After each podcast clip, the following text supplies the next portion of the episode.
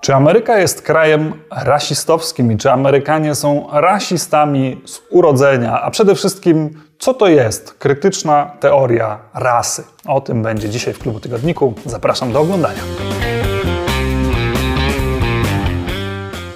To jest Klubotygodnik, audycja Klubu Jagiellońskiego, w której Piotr Trudnowski i Andrzej Kochut komentują wydarzenia krajowe i międzynarodowe. Możesz ją oglądać na YouTubie, a od października także słuchać na dobrych platformach podcastowych i portalu klubjagielloński.pl.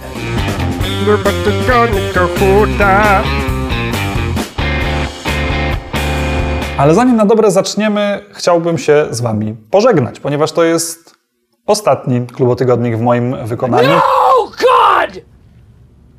No, God, please, no! No! No! Przez ponad dwa lata byłem obecny na kanale Klubu Jagiellońskiego. Dzisiaj ten epizod kończę, by zacząć od nowego roku nowe projekty. Mam nadzieję, że i tym się wkrótce jakimiś innymi kanałami z Wami podzielę. A jak na razie mogę tylko powiedzieć, że nie rezygnuję z podcastu po amerykańsku, więc jeżeli ktoś chciałby dalej śledzić to, co mam do powiedzenia, to zapraszam, znajdźcie ten podcast na każdej platformie, która wydawa Wam się stosowna, na Spotify'u, na Apple Podcast, na Google Podcast. W innych miejscach jest ten podcast dostępny. Zapraszam również tam. Nie przedłużając tego wstępu, jestem bardzo Wam wdzięczny za to, że przez te dwa lata mnie oglądaliście, że komentowaliście pozytywnie, czasami też negatywnie to, co na tym kanale robiłem. Mam nadzieję, że w przyszłości również gdzieś się zobaczymy albo usłyszymy. Do rzeczy. Joe Biden nie ma ostatnio dobrej pasy. A właściwie to nie ma dobrej pasy od kilku miesięcy i widać to doskonale po notowaniach poparcia Amerykanów dla jego pracy, czyli tak zwanym job approval. Około 43% Amerykanów wydaje się zadowolonych z tego, co robi Biden. Ponad 50% wyraża się negatywnie o dotychczasowych dokonaniach prezydenta i trzeba to powiedzieć, to są notowania bardzo zbliżone do tych, jakie miał Donald Trump. A ja bym nawet powiedział, że to są notowania gorsze, bo Donald Trump nie zbudował zbyt wielkich oczekiwań wobec swojej osoby, to znaczy te notowania mniej więcej tak wyglądały przez cały okres jego prezydentury. Natomiast Biden był tym kandydatem, który przynajmniej przeciwnikom Donalda Trumpa dał dodatkową nadzieję, w związku z czym zaczynał z dosyć pozytywnymi notowaniami swoją kadencję. Te notowania niestety drastycznie spadły. Dlaczego? Tutaj o powodach można by mówić długo. Biden był e, przecież tym kandydatem, który obiecywał, że już wkrótce Ameryka wyjdzie z pandemii koronawirusa. Święto Niepodległości miało być tą datą, kiedy Amerykanie będą świętowali również wolność od wirusa. To się oczywiście nie stało. Przyszedł wariant Delta, który wszystko zmienił. Teraz mamy wariant Omikron i wszystko wskazuje na to, że ta pandemia jeszcze potrwa.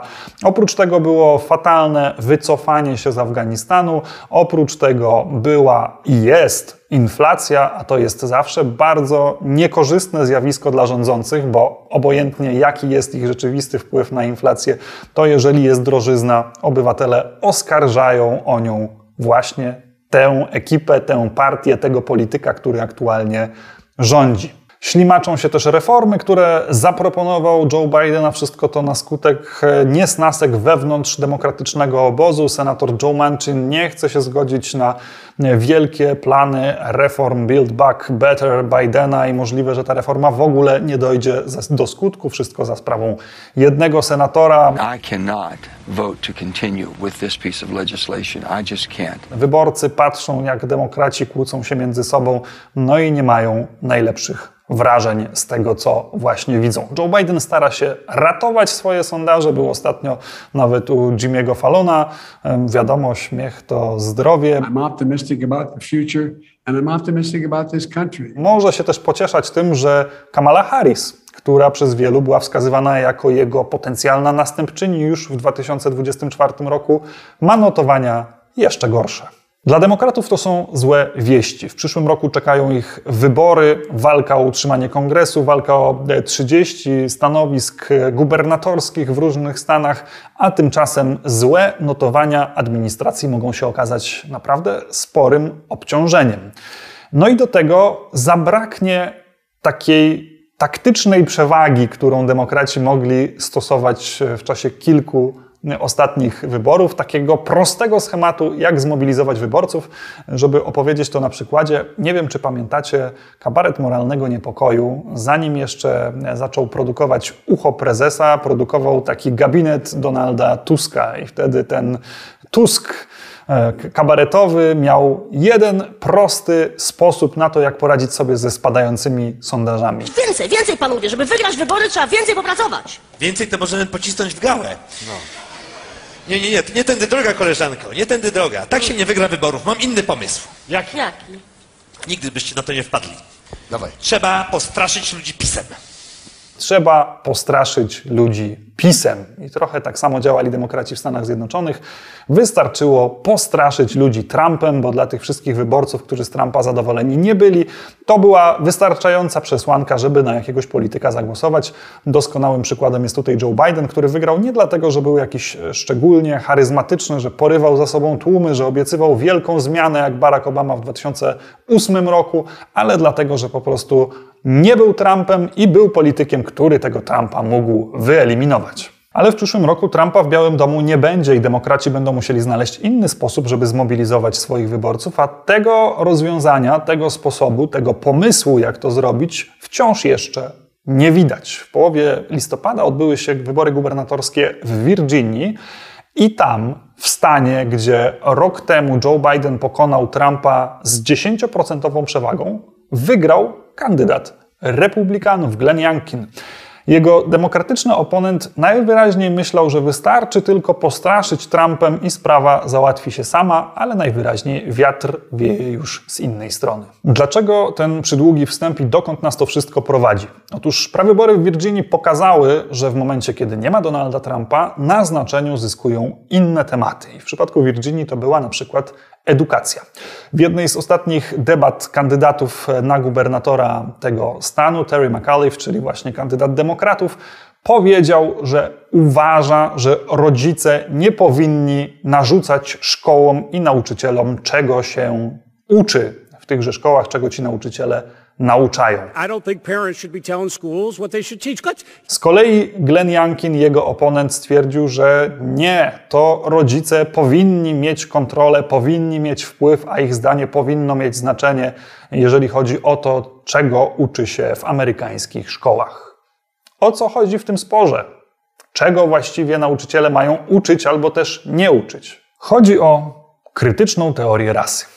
Krytyczna teoria rasy, czyli twór powstały w latach 80. XX wieku, e, stworzony przez czarnoskórych profesorów prawa, takich jak Derek Bell, jak Richard Delgado, którzy stwierdzili, że rasizm w amerykańskim społeczeństwie nie polega na tym, że gdzieś na południu kraju są jeszcze tacy ludzie, którzy uważają czarnych za gorszych, używają jakiegoś rodzaju rasowych inwektyw, czy dyskryminują czarnych w inny sposób, ale na tym, że amerykańskie prawo i mechanizmy amerykańskiego społeczeństwa są dyskryminujące same w sobie. Nawet jeżeli prawo jest z założenia ślepe na rasę i równo traktuje Amerykanów e, niezależnie od tego, czy są biali czy czarni, to ono umacnia dominację białych w społeczeństwie. I w ten sposób każdy biały, który podtrzymuje ten system prawny i te zachowania społeczne, które wciąż jeszcze w Stanach Zjednoczonych obowiązują, niejako współuczestniczy w tworzeniu tego systemowego rasizmu. No właśnie, systemowy rasizm to pojęcie, które stało się głośne w zeszłym roku po śmierci George'a Floyda, kiedy trwały te wszystkie protesty mm, w całych Stanach Zjednoczonych.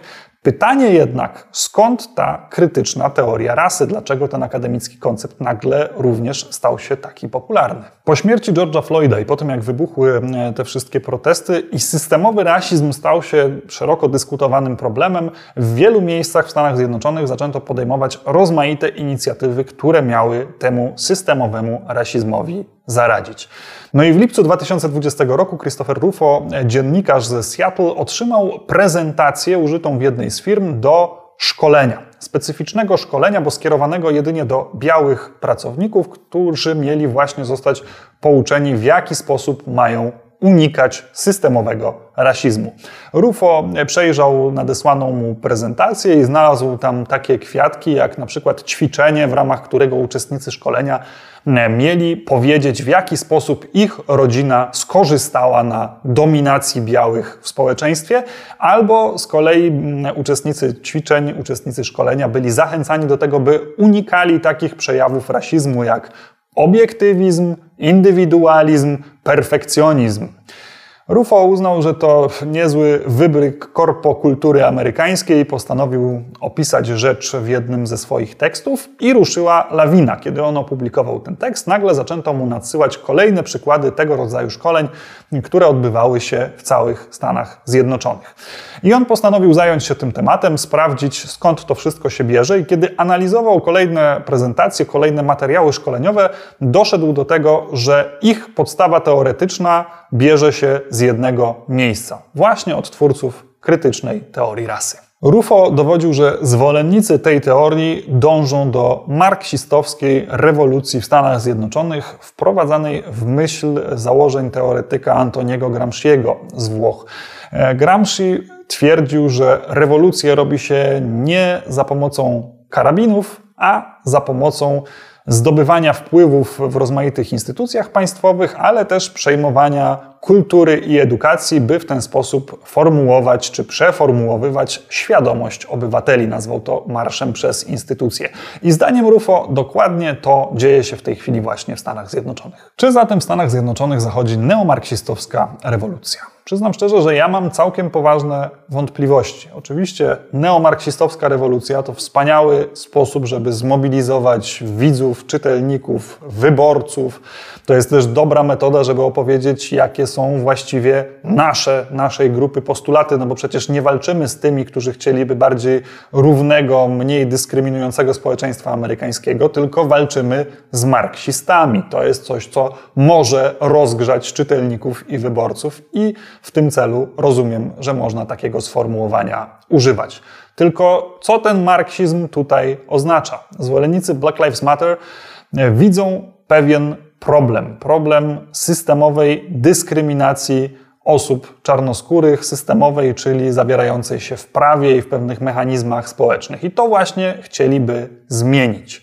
Swoje idee czerpią od akademików których rzeczywiście możemy sklasyfikować jako lewicowych i wskazać, gdzie w swoich dziełach posługiwali się teoriami zaczerpniętymi z nurtu marksistowskiego. Tylko, że ten marksizm to jest taka bardzo wygodna łatka, która od razu ma u odbiorcy stworzyć wizję łagrów gospodarki centralnie planowanej i Józefa Stalina z wąsem.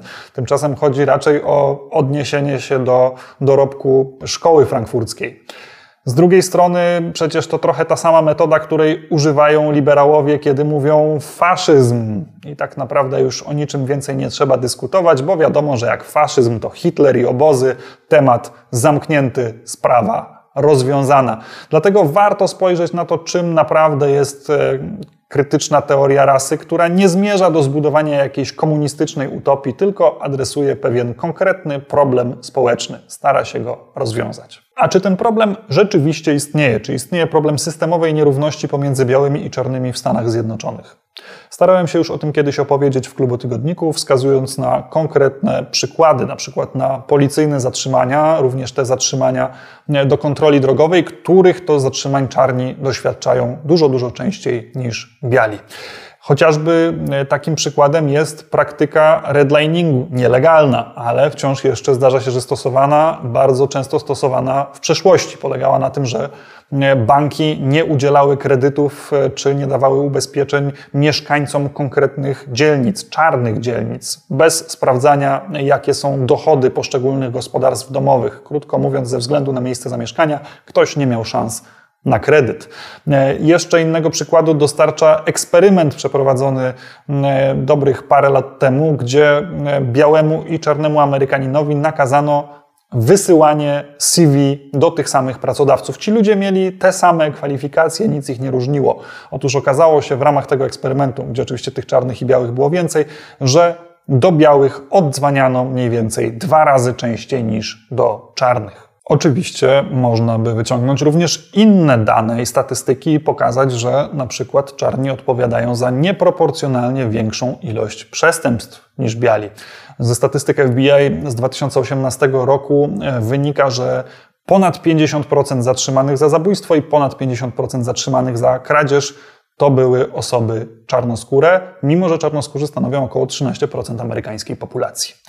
To z kolei prawdopodobnie może wynikać z różnego statusu materialnego pomiędzy czarnymi i białymi. Czarni zdecydowanie częściej wynajmują swoje domy, a nie posiadają je na własność. Zdecydowanie częściej nie mają zgromadzonych większych oszczędności, które pozwoliłyby im przetrwać trudne czasy. W związku z czym, no, kiedy przyszła pandemia, te różnice rasowe również unaoczniły się w momencie lockdownu. Stwierdzenie, że jeżeli damy wszystkim równe szanse czyli zastosujemy te prawo ślepe na rasę, to czarni i tak będą mieli gorzej, jest do pewnego stopnia prawdziwe. To trochę tak jak z Polską, że wykonam taką dziwną metaforę. Mieliśmy za sobą lata komunizmu, wcześniej wojny, zabory, a potem weszliśmy do Unii Europejskiej i nagle nasze firmy miały zacząć rywalizację z firmami francuskimi, niemieckimi, z Niemiec zachodnich, holenderskimi, a więc z tych państw, które rozwijały u siebie kapitalizm dużo, dużo wcześniej. Co się stało? Nie trzeba chyba tłumaczyć. I tutaj sytuacja ma się trochę podobnie. Kilka wieków niewolnictwa, później segregacji, a teraz, drodzy czarni obywatele, możecie rywalizować z białymi kolegami na równych zasadach. To jest realny problem. Pytanie tylko, czy problem do rozwiązania. Na pewno nie uda się tego zrobić za pomocą jakiegoś ustawowego zapisu, dlatego zwolennicy Black Lives Matter od dłuższego czasu starają się pracować na społecznej świadomości poprzez edukację, poprzez próbę zmiany symboli, poprzez próbę napisania na nowo czy przepisania historii w taki sposób, by inaczej oddawała te stosunki rasowe. Natomiast dopuszczam taką możliwość, że to, co się w tej chwili dzieje, ta walka z systemowym rasizmem, to w ogóle jest ślepa uliczka. Jakiś czas temu oglądałem na YouTubie wywód czarnoskórej youtuberki Kimi Katiti, która twierdziła, że wręcz nienawidzi krytycznej teorii rasy. I hate critical race Bardzo mocne sformułowanie. Nienawidzi jej dlatego, że przez to, że ludzie skupiają się na systemowym rasizmie, że zaczynają dyskutować właśnie o kwestii rasy, identyfikować się z tym, jaki mają kolor skóry, to tak naprawdę ten e, rasistowski nastrój w społeczeństwie narasta, ta kwestia rasy staje się dużo bardziej istotna. I przez to wszystko, przez walkę z systemowym rasizmem, jej zdaniem ten moment, kiedy wszyscy Amerykanie będą traktowani równo i rzeczywiście nastąpi taka ślepota na rasę, ślepota na kolor skóry, ani prawo, ani pracodawcy, ani społeczeństwo nie będą dłużej rozróżniać na białych i czarnych Amerykanów, ten moment w historii po prostu się oddala. I właśnie taki temat, czy z systemowym rasizmem należy walczyć i jeżeli tak, to jakimi metodami, żeby okazało się to skuteczne, mógłby być przedmiotem ogólnonarodowej debaty pomiędzy republikanami i demokratami. Jestem jednak niemal pewien, że do takiej debaty nie dojdzie. Przyszłoroczna kampania wyborcza, oprócz tego, że pewnie skupi się na tematach związanych z aborcją, no bo przecież Sąd Najwyższy będzie wkrótce orzekał o tym, czy sprawa Roe versus Wade z 1973 roku, która doprowadziła do zalegalizowania w Stanach Zjednoczonych aborcji, czy ten werdykt będzie dalej obowiązywał, to na pewno będzie polaryzujący temat. Będą kwestie covidowe, ale przede wszystkim będzie też walka z marksizmem w szkołach w postaci krytycznej krytycznej teorii rasy, dokładnie tak jak to miało miejsce w Virginii. Republikanie będą się domagać, żeby zakazać nauczania krytycznej teorii rasy w szkołach. Demokraci pukną się w czoła i odpowiedzą, że przecież w programach szkolnych nie ma krytycznej teorii rasy, na co z kolei republikanie odpowiedzą, że owszem, nie ma, ale i tak nauczyciele próbują nauczać o tym, że właśnie było coś takiego jak uprzywilejowanie białych, że jest systemowy rasizm. Tucker Carlson będzie dowodził w Fox News, że to dowód na odwrócony rasizm i próbę dyskryminowania białych, a CNN będzie mówił, że republikanie po raz kolejny, kolejny okazali się kryptorasistami.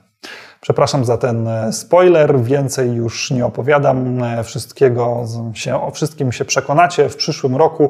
Ja oczywiście będę to komentował e, na bieżąco w podcaście po amerykańsku, do którego już teraz Was zapraszam i zachęcam do słuchania. Bardzo Wam dziękuję za uwagę. Ostatni raz zachęcam Was do komentowania pod tym filmem, co sądzicie, czy Ameryka jest krajem rasistowskim, czy musi się mierzyć z neomarksistowską rewolucją. Dziękuję za uwagę i do usłyszenia i do zobaczenia być może na jakimś innym kanale.